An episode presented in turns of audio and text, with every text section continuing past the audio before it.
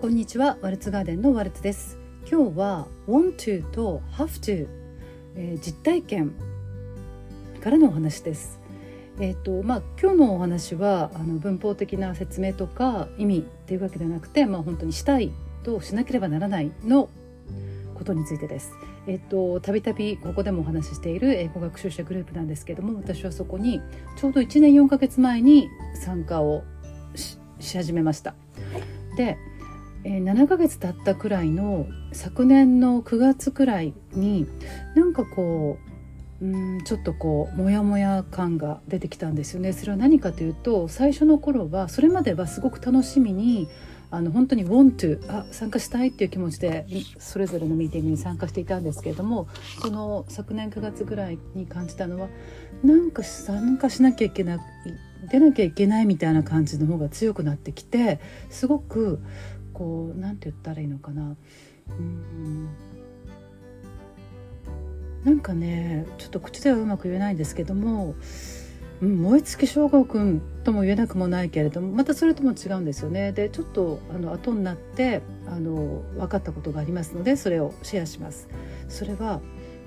あのまあ、最初の頃はミーティングが少なかったんですよね数が。でだんだん徐々に増えていって昨年9月ぐらいにはもう12個か14個ぐらい5個ぐらい週あの参加できるミーティングがそれぐらい多くなったんですよ。でやっぱりそれだけ参加してると1日に2つのミーティングとかってことになりますよね。でねえっと参加出なきゃいけないっていう気持ちになった時の裏側を考えるとこういうものでした。ここで出ないと私の英語力が落ちるとか出ないと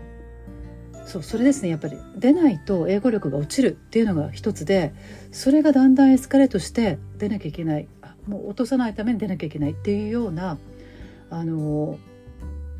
楽しさやワクワクやなんと正反対の、えー、感情から湧き上がる気持ちだったんです。で本当に楽しみで出たくてあ今日ミーティングないんだ残念みたいな曜日があったんですね。でそういう時は本当に残念であ早く明日にならないかなとかそういうふうに待ち遠しかったんですけどもやっぱりあの、まあ、ワクワクして楽しみにあの待ち遠しくしている時の心境ともう出なければ英語が英語力が落ちるっていうマインドではもう本当に違うんですよ。なんか自分で自分を苦しめてるっていうかなので本当に参加したい出たいっていう時とあ出なきゃならないっていうこれだけの違い。でもうそれその経験あのなぜそういう心境になったかが分かったのであのそれ以降は無理して出ないようにしました。あ気が乗らない時は出ない。またはスケジュール的にあもうこれちょっときつい時にはもう出ない。それはもう自分であのそれを経験したので一回。あのよく分かったのでもうあっさりとあのすぐ判断するようにしました。なので出る時は本当に楽しみに出るし出ない時はあ今日はそれではないあ今の時間はそれではないっていう感じであの判断してます。まあ、本当に今はもうすごい数のミーティングがあのあるんですよ。なので状況は全然違うんですけどもでもあの基準は一緒。出たいと思って出る。うん、出なきゃならないってちょっとでも思ったらすれば出なくて OK。はいまあでもね本当にこれはすごく重要な気づきだったんですよね。なので今回はちょっと時期は随分ずれましたけれどもはいシェアしました。お聴きくださりありがとうございました。